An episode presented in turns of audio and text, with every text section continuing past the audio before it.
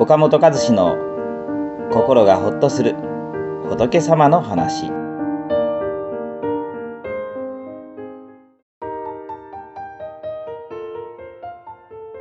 嫌な人がいても皆しばらくのご縁、やがてこの世からいなくなります。南北朝時代、無双祖籍という僧侶が弟子を連れて天竜川に差し掛かっていた時のことです。渡し船に乗り込むと間もなく、酒に酔った一人の武士が乱暴に乗り込んできて船の中で暴れ出しました。乗客はみんな迷惑していましたが、怖いので黙っていました。祖籍が、どうかもう少しお静かに願いますと優しく頼まれると、武士は、何をこの坊主、わしに説教するつもりかといきなり鉄線で祖籍の眉間を打ち据えたのです。祖籍の額からタラタラと垂れる鮮血を見た弟子の僧たちは、おのれ、お師匠様に何事か成敗してくれると息巻きます。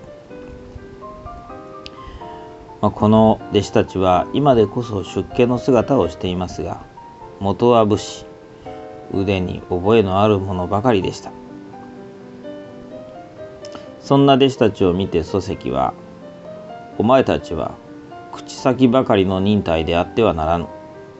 これくらいのことで起こるようでは仏道修行は務まらんぞと戒められ、打つ人も打たれる人ももろともに、ただひとときの夢の戯れと歌を詠んだと言われます。相手を責めて傷つける人も、責められて傷つけられる人も、共に夢の中の戯れなのだ。やがてこの世を去り、いなくなってしまうのだという歌です。勝った、負けた、取った、取られた、褒められた、そしられた、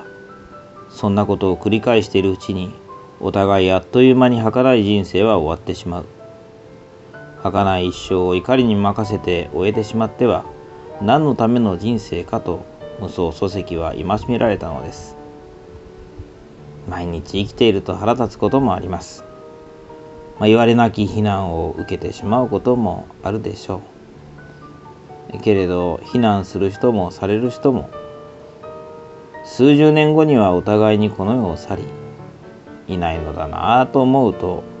争いごとに自分の大事な時間を費やすのはもったいない。